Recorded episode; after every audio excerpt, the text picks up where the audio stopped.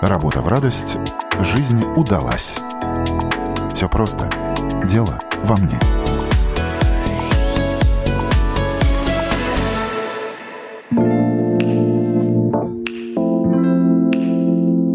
Однажды Дмитрий Синицын проснулся и понял, в его жизни мало движения.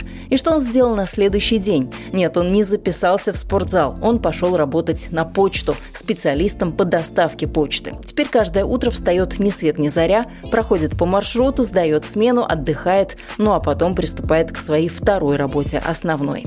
С вами я, Яна Ермакова. Это программа «Дело во мне». И прямо сейчас выясним, зачем предприниматель пошел в почтальоны и чему это его научило. Меня зовут Дмитрий, мне 41 год. Я как бы сказать, занимаюсь э, логистикой, то есть у меня фирма своя по транспортным перевозкам, да, так вот, чтобы не сидеть, как говорится, все время сиднем на одном месте, года три назад устроился на почту, и эта работа меня очень сильно затянула. Ну, как бы даже сам не ожидал, потому что все-таки надо вставать с утра, в 5 утра вставать и в 6 уже приходить на работу. И это не просто там носить почту, там и расписывать надо, и в голове заранее проработать свой маршрут, чтобы так идти, чтобы доставать газеты и письма именно по ходу дела. То есть это... Ну, это опять та же логистика, с чем связана твоя бизнес-профессия. Ну, да, только логистика я управляю машинами, перевозчиками, там, как с клиентами, просто общаюсь по телефону, сижу у компьютера. А тут я как бы это сам делаю, получается, сам уже хожу своими ногами, вот, ношу на себе. Девушка моя еще сказала, что ты не протянешь, ты уйдешь через месяц, вот, тебе не потянуть, как бы ты привык уже э, в расслабленном ритме жить. А на самом деле мне это затянуло тем, что я стал чувствовать себя более энергичным в этом плане. То, что я просыпаюсь с утра, и я тогда у меня целый день длинный, и я могу много что делать. Ну, успе, успеваю много дел сделать за, за, этот, э, за это время. Вот, во-первых, еще я стал более дисциплинированный и выработалось во мне терпение, потому что терпения у меня, в принципе, никогда не хватало. Вот, и тут иногда бывают какие-то моменты, что думаешь, блин, все бросить хочется, ну ты как-то это терпишь и делаешь. Ну и плюс коллектив хороший. То, что мне как раз не хватало, это именно вот коллектива тоже. У меня там, ну, как на себя работаю, нету коллектива. Я и компьютер, и просто телефон. А тут люди другие, и как-то все, вот приходишь там, поговоришь, как-то пошутишь, уже, уже классно настроение поднимается. Пусть там час-два, там, пока ты, ну, ну, этого хватает, в принципе, на день. Ну, во-первых, ну и чувствовать стал себя лучше. Ну, ты и... похудел тоже, давай скажем, потому что наши слушатели тебя не видят, а я тебя вижу и помню тебя несколько лет назад, и сейчас ты очень ну, похудел. Ну да, я похудел, потому что ходьба, она нужна. Ну, я как бы ходил, ходил, ходил, но потом понял, что все-таки хочу Хочу, чтобы мне за это еще платили деньги, за ходьбу. Вот. Поэтому решил, что э, надо стать почтальоном. И не где-то на какую-то почту, а та, которая ближе к дому. Я поэтому туда и, устро, и строился, потому что мне пять минут от дома до, до работы, до почты. Плюс ко мне почтальон ходил, и постоянно каждое утро при, приносила мне письма заказные и, и говорила, вот, я уже закончила работу, а другие там бабульки бегают по лесу и с палками, а я вот тут раз уже и... И, и побегала, и поработала, да? Да, и сбросила лишний вес. Вот. Как бы даже и сердце лучше работать стало, и сосуды укрепились. То есть, в принципе, конечно, плюсы есть. В каждой бочке меда своя ложка дегтя. Было бы странно, если бы Дмитрий рассказывал только о плюсах. У любой работы есть обратная сторона. Есть, конечно, и минусы этой работы, то, что она, в принципе, она тяжелая. За нее бы вообще, в принципе, надо бы больше платить, чем нам, конечно, платят. Но благо я еще занимаюсь другой работой, поэтому, в принципе, нормально хватает. А сколько ты за утро проходишь? Вот в километрах, не знаю, в шагах ты меряешь? Как бы раньше я 10 тысяч нахаживал. То есть бывало, что нахаживал где-то 15 тысяч шагов, 7 это километров или сколько. А как ты понял, вот работая и в найме, и работая сам на себя, как лучше? Можно ли так вот однозначно сказать, где лучше? В свободном плавании или когда ты уже приписан какой-то компании, будущее более-менее стабильное? Ну, по крайней мере, прогнозируемое и известное на какое-то время. Ну, вопрос, конечно, сложный. Ну, потому что ты можешь сравнить. И прям вот это происходит параллельно, два процесса в твоей жизни. Очень интересно. Тогда-то должна быть зарплата хорошая, чтобы определиться уже полностью с одной профессией и уйти и работать на одной работе. Когда зарплата будет соответствующая, можно остаться в одной. В принципе, и потом просто ходить в тренажерный зал заниматься. Я даже не знаю, я думаю о том, что вот э, в 2024 году в сентябре уже будет 4 года, как я буду, как я работаю на почте. И я думаю, что когда 5 лет где-то работаешь, то потом надо менять сферу деятельности. Где-то я читал об этом, что нельзя засиживаться долго на одном месте. Надо все время как-то совершенствоваться и куда-то идти дальше. И вот я не знаю, когда пройдет пять лет, если буду еще на почте работать, не знаю, что делать, уходить или нет. А я чувствую, что я затянулся и втянулся, да как наркотик. Даже когда уже отдыхаешь, ну, отпуск у тебя, и потом понимаешь, что что-то тянет обратно. Хочется вот походить. Я думаю, не знаю, как определиться, чтобы остаться в одной какой-то деятельности. Ну, ну смотри, логистикой ты уже сколько занимаешься лет? Логистикой уже занимаюсь с 2009 года. Ну, То есть оттуда это... уйти не хочется что-то поменять, правильно? Нет, оттуда бывали моменты, что хотелось уйти и завязать с логистикой полностью. Но сейчас такая ситуация в стране и в мире, что это влияет очень сильно на логистику, и логистики стало очень мало. Поэтому почта, в принципе, сейчас реально тоже помогает. То есть нет, пока нет логистики, я работаю на почте, ну, если что-то появляется, естественно, я на телефоне всегда могу поговорить, потом прийти домой и уже сделать это, ну, на бумаге, там, заявку или там счет выписать, что-то такое. Но такой уже активности, как раньше, ее нет. Ну, ты лукавил, когда говорил, что вот э, сидел э, спокойно, хотелось какого-то движения, ничего вроде как не происходило. Сколько я тебя знаю, каждый раз, когда мы встречаемся, ты мне рассказываешь о какой-то новой своей идее. Поиски себя какие-то были. В 2014 или 2015 году ездил, может быть, на Афон. Ну, хотелось посмотреть все, проверить. И чувствовал тягу душевную, что надо вот съездить туда на Афон, пообщаться со священниками, с, с монахами, кто там живет, посмотреть им в глаза, увидеть, какие они чистые на самом деле, как у младенцев. Ну, пообщаться, пожить вот, как бы прочувствовать это дело, да. Это был поиск себя, да. А еще Дмитрий нашел себя в том, чтобы делиться. Делиться своим временем и душевным теплом с теми, кому это очень нужно. Так он стал наставником для детей из неблагополучных семей и тех, у кого нет родителей. Два года был ментором у одного ребенка. Потом ему так понравилось, что он рассказал своему какому-то другому другу, который пришел тогда, и тот захотел тоже со мной общаться. Поэтому я с двумя э, детьми общался. А ментор это как? Это что? Ментор это наставник. Он помогает там, ну, в учебе, в общении с детьми, там, чтобы он там не попал в дурные компании. Ну, один все-таки первый самый чуть-чуть похулиганил, вот сейчас вроде успокоился, а второй нормально в семью пристроился. Хотя он был более хулиганистый, но он был главный в семье, их там было пятеро детей. Еще у него были младшие братья и сестры, и он всегда над ними держал шефство. Шефство, да, он был всегда главный.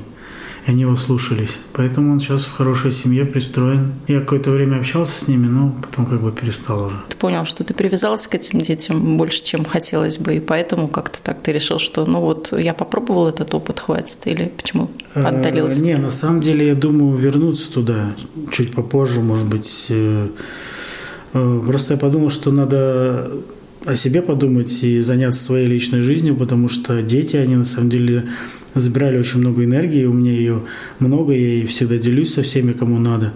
Эм, и я когда туда приходил, я не только с одним ребенком общался, я общался с другими детьми тоже, потому что они на тебя все набрасываются, им весело, им классно, что пришел взрослый какой-то там. И я, в принципе, играл со всеми, общался. Ну, тот, конечно, ревновал, но мы как-то находили общий язык, мы уходили гулять и все. То есть я даже уезжал домой, я чувствовал, что мне ее, у меня отсосали чуть-чуть энергии. Вот, я какой-то такой уставший был. Поэтому я пришел, что надо как бы... Поставить точку, ну, да, и двигаться дальше. точку, а чуть-чуть, при, чуть-чуть дверь, ну, не полностью закрывать, а чуть-чуть ее оставить от, от, открытой, вот, и пойти заняться своей личной жизнью, а то я так и буду тут И сейчас как бы личная жизнь наладилась. Придет время, думаю, что, может быть, вернусь еще, если этот проект еще есть. Вот, наставничество. Ну, у меня остались еще знакомые в этом. Но одна у меня знакомая, она даже усыновила оттуда самого хулиганистого ребенка, который изменился и сейчас, наоборот, стал не хулиган, а очень классным ребенком. А у тебя такой мысли не было у самого? Была такая мысль, да, была. Она не уходит, она еще есть, она где-то так в бэкграунде, не знаю, на отдалении, но есть, что и хочу усыновить ребенка.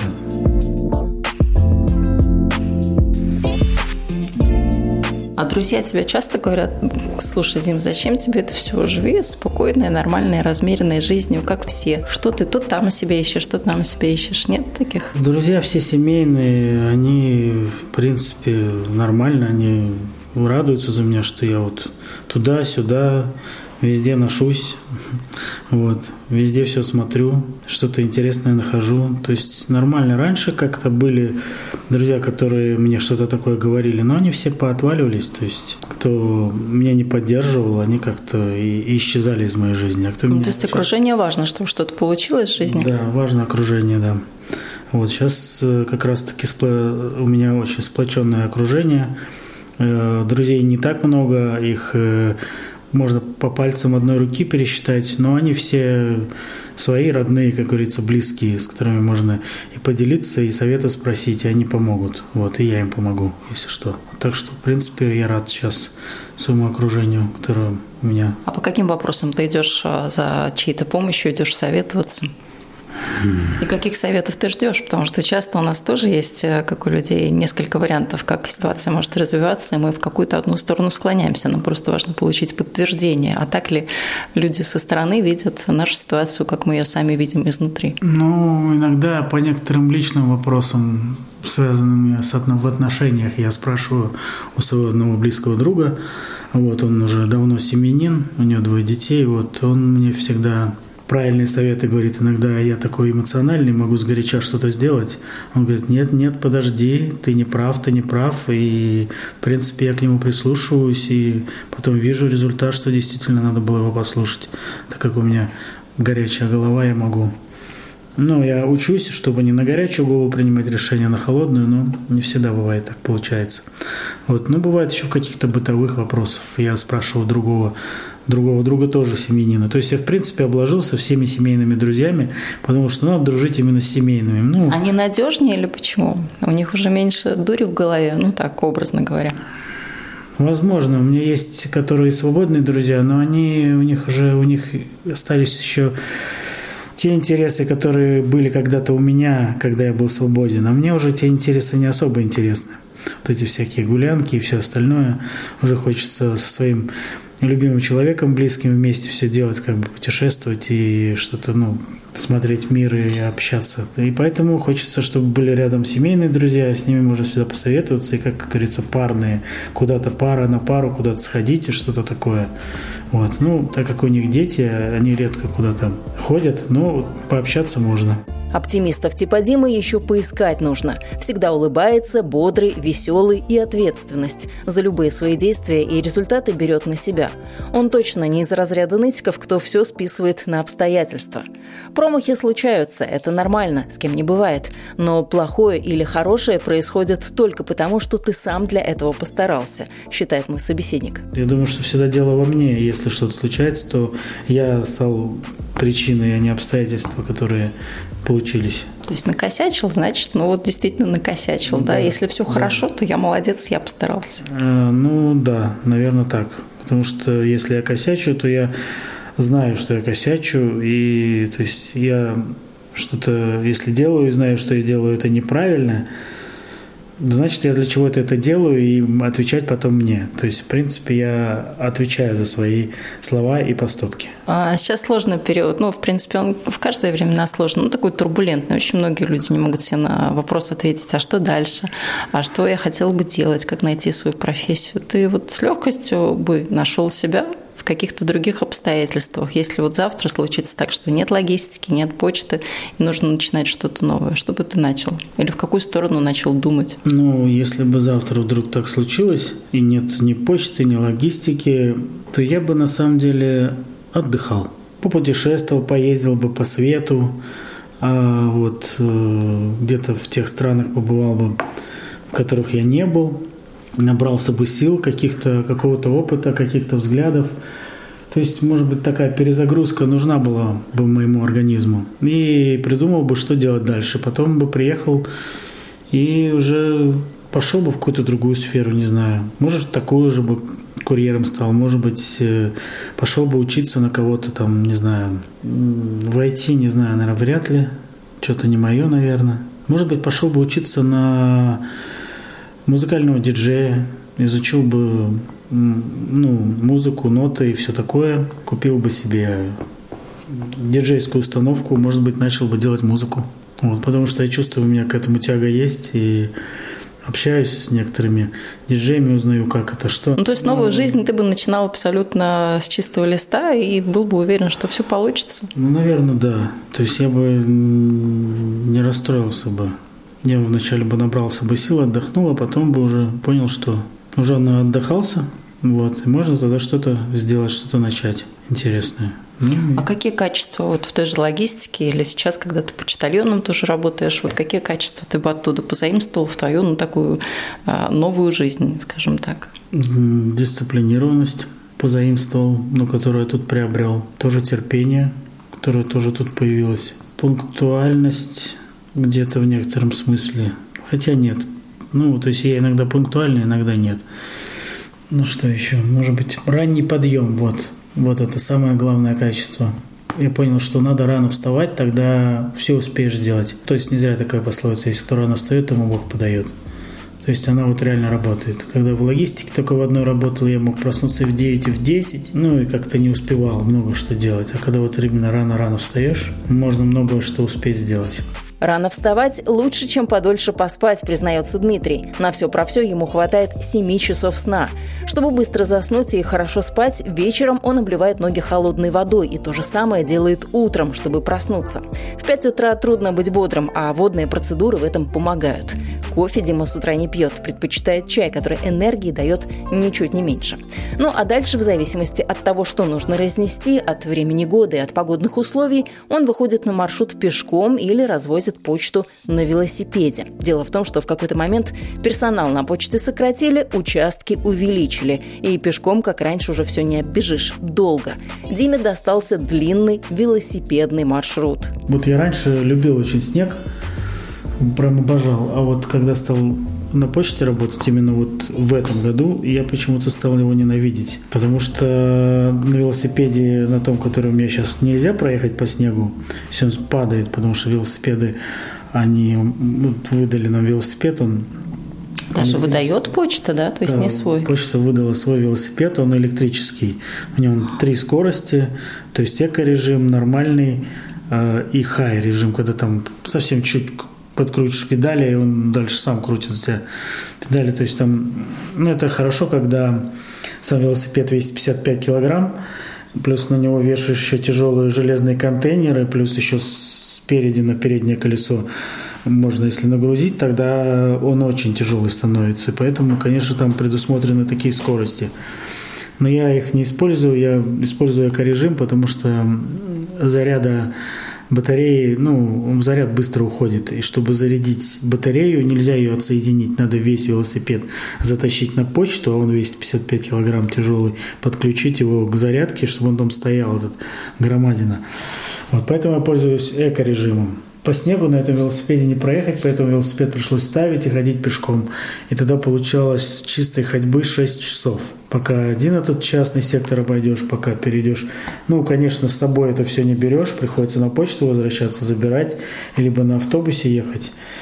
Э, ну, больше получалось на автобусе ехать, потому что с большой сумкой проще пару остановок проехать и приехать на другой участок. Ну вот и получалось, что 6 часов тратил вот с 9, получается, до 3.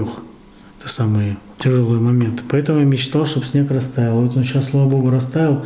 Сегодня на велосипеде прокатился. Но сегодня пошел дождь. Мы э, говорим в тот день, когда утром был дождь. Несмотря на то, что зима, но все равно такие дни случаются. И в дождь ты тоже ездил вот этот маршрут на велосипеде. Так осенью а в октябре месяце были очень сильные дожди.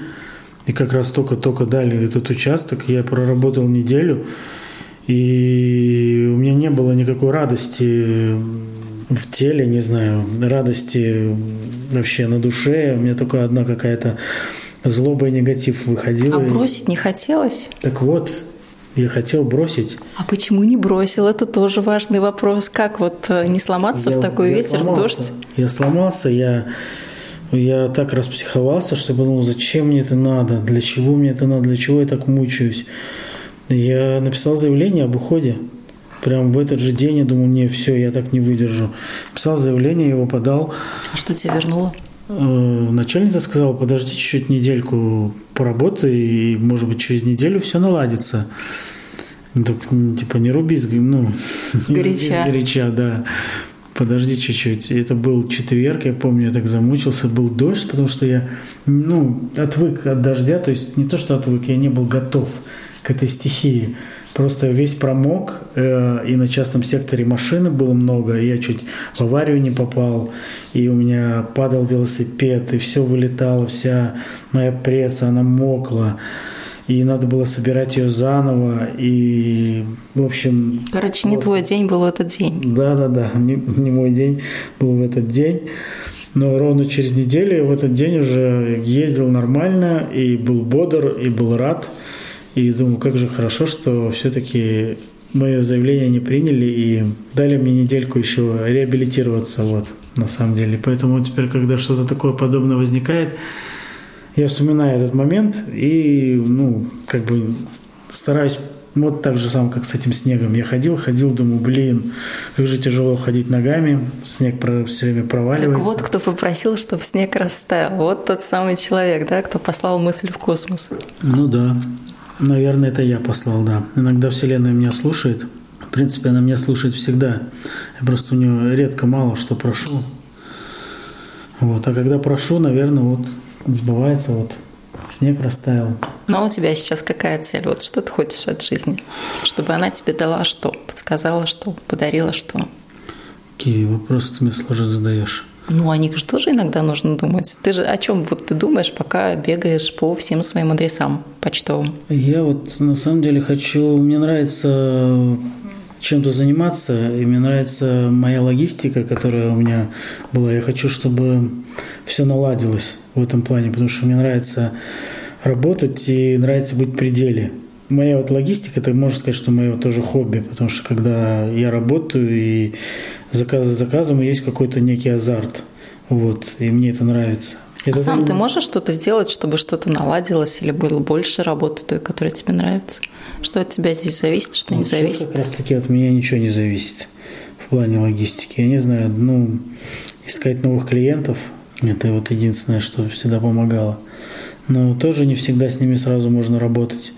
Иногда вот клиента ищешь, общаешься с ним, общаешься, и только через два года, через год с ним начинаешь работать. Но если уже начинаешь, то уже работаешь хорошо. А как, кстати, тебе удается вот две совмещать сейчас работы, и логистику, и почту утром? У меня уже наработаны какие-то клиенты, которые даже знают в курсе моей второй работы, и мои бизнес-партнеры, и коллеги, многие ну, тоже в других, других транспортных компаниях. Я им тоже сказал, как бы это не скрывая, что я работаю на почте. Даже они меня поддерживают, говорят, вот логистики не станет, будешь хоть на почте, почтой заниматься, почту хоть носить будешь, будет там хоть зарплата какая-то вот. Они не стали тебя больше уважать, потому что человек, который делает вот такую работу, мне кажется, он вызывает ну, гораздо больше уважения, чем, ну, я имею в виду такую вот сложную, как ты только что описал, в дождь, в снег, в слякоть, в ветер. Вот все равно нужно выйти на маршрут, донести бабушке пенсию, кому-то почту, кому-то газету, кому-то счет. Ну, некоторые... Я лично очень таких людей всегда уважаю. Вот прям искреннее уважение вызывает.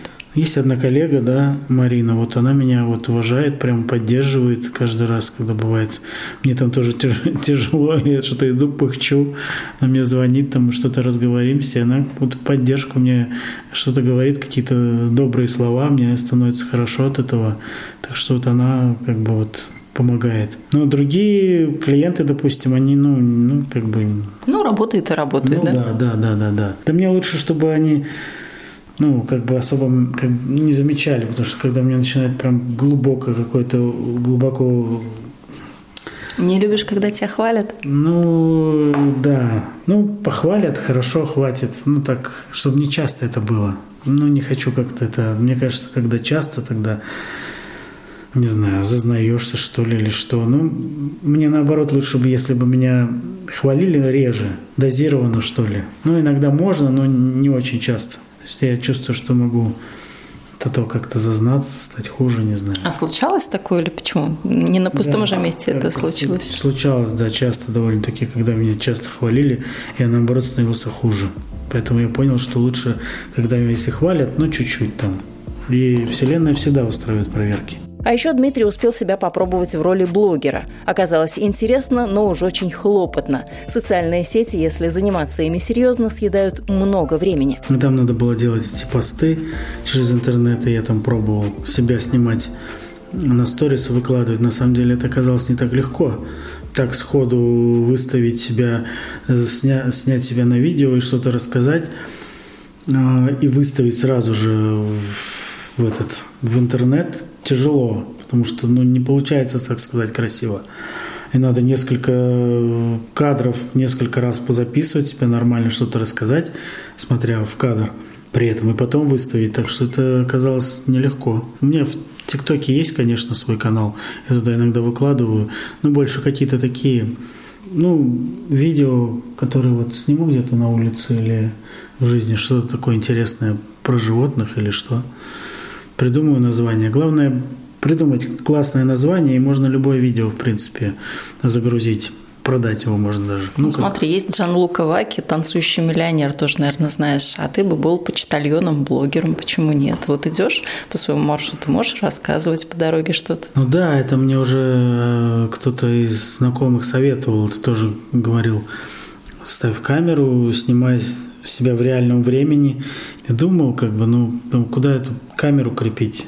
Тут за, за руль держишься или сумку несешь. Ну, некуда, это надо на голову ее крепить как-то. Это слишком все громоздко. А сумка, кстати, почтальона сколько весит? Сама сумка... Ну, ну, с содержимым, с почтой, с письмами, с газетками. Ну, может, килограмм 10 тоже весит, потому что раньше я носил э, горный рюкзак, полностью его загружал прессой доверху, одевал на себя и таскал. Тем самым я заработал себе грыжу, была операция у меня. Лучше, конечно, так не делать. Ну, не носить в руках, не носить на спине. А лучше брать э, тележки. Сейчас уже, слава богу, нам хорошие тележки выдали немецкие которую можно загрузить и идти с этой тележкой, если у тебя пешеходный маршрут. А если, как у меня вело, то можно в контейнер сложить, который на велосипеде. А что ты сейчас носишь? Это э, счета, это газеты кто-то еще выписывает, письма обычные кто-то пишет сейчас? Газет много выписывают. Открытки. По средам МК Латвии идет сегодня толстая суббота, вот, потом каждый день Дена со вторника начинается. Наверное, все к концу недели все толще и толще становится. Латвия Савиза много кто выписывает. Приваты, Касьяунс, вот такие вот. Еще бывают иногда журналы «Люблю лайф», там Лилит. Бывает редко, но метко.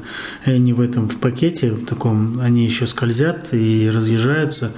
В общем, они тяжелые сами по себе. Вот. И писем много кто пишет, э, очень много открыток приходит иностранцы или люди, которые уезжают куда-то в Европу отдыхать, шлют оттуда открытки, там, привет там оттуда, оттуда, с Португалии, еще откуда-то, с Италии там. А приятно, как будто сам получил, нет, когда кладешь в чей-то ящичек? Есть такое чувство, как будто вот я тоже прикоснулся к этой вот э, жизни других ну людей. Ну вот когда открытку кидаешь, то что-то подобное есть, потому что круто, кто-то кому-то отправил открытку там издалека, там написал какие-то слова приятные, там думаешь все время об этом человеке, интересно, что он подумает, когда ему кто-то придет. Ну, такие мысли, да, возникают именно на открытке.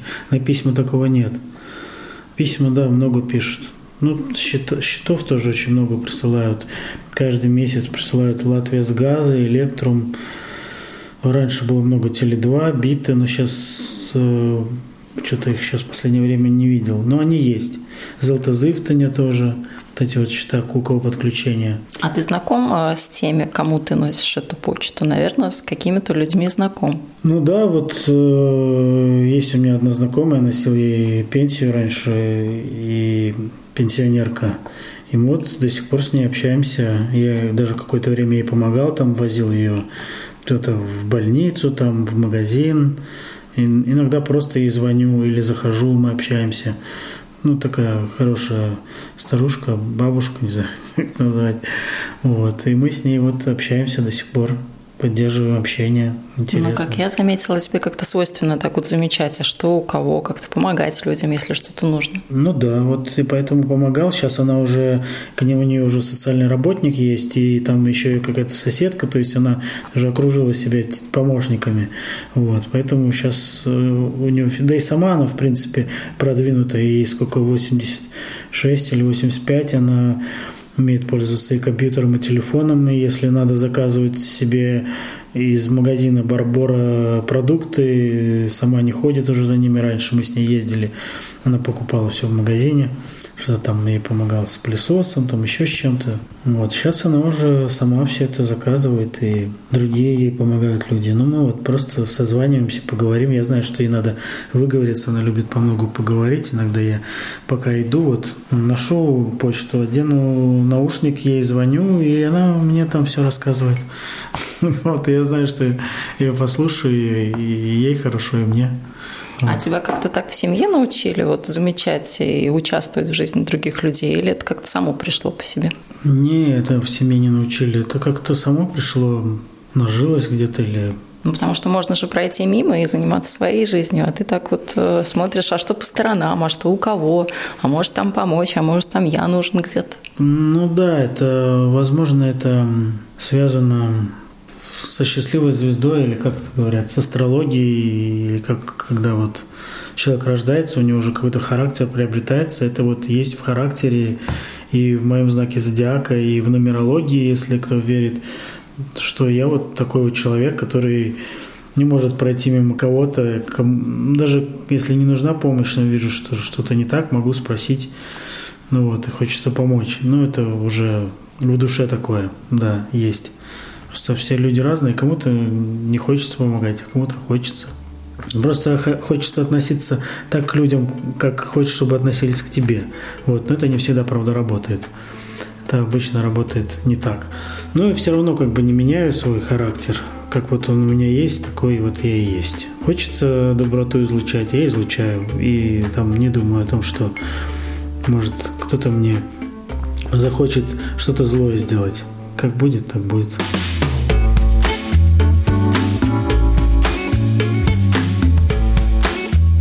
На вопрос, откуда он черпает оптимизм и энергию, Дмитрий Синицын рассказал, что он расслабляется и отдыхает в бане. Обязательно ходит каждую неделю. Еще играет в настольные игры, путешествует и не упускает возможность увидеть или узнать что-то новое. Вы слушали программу «Дело во мне». На этом я, Яна Ермакова, с вами прощаюсь. Всего доброго и до новых встреч в эфире.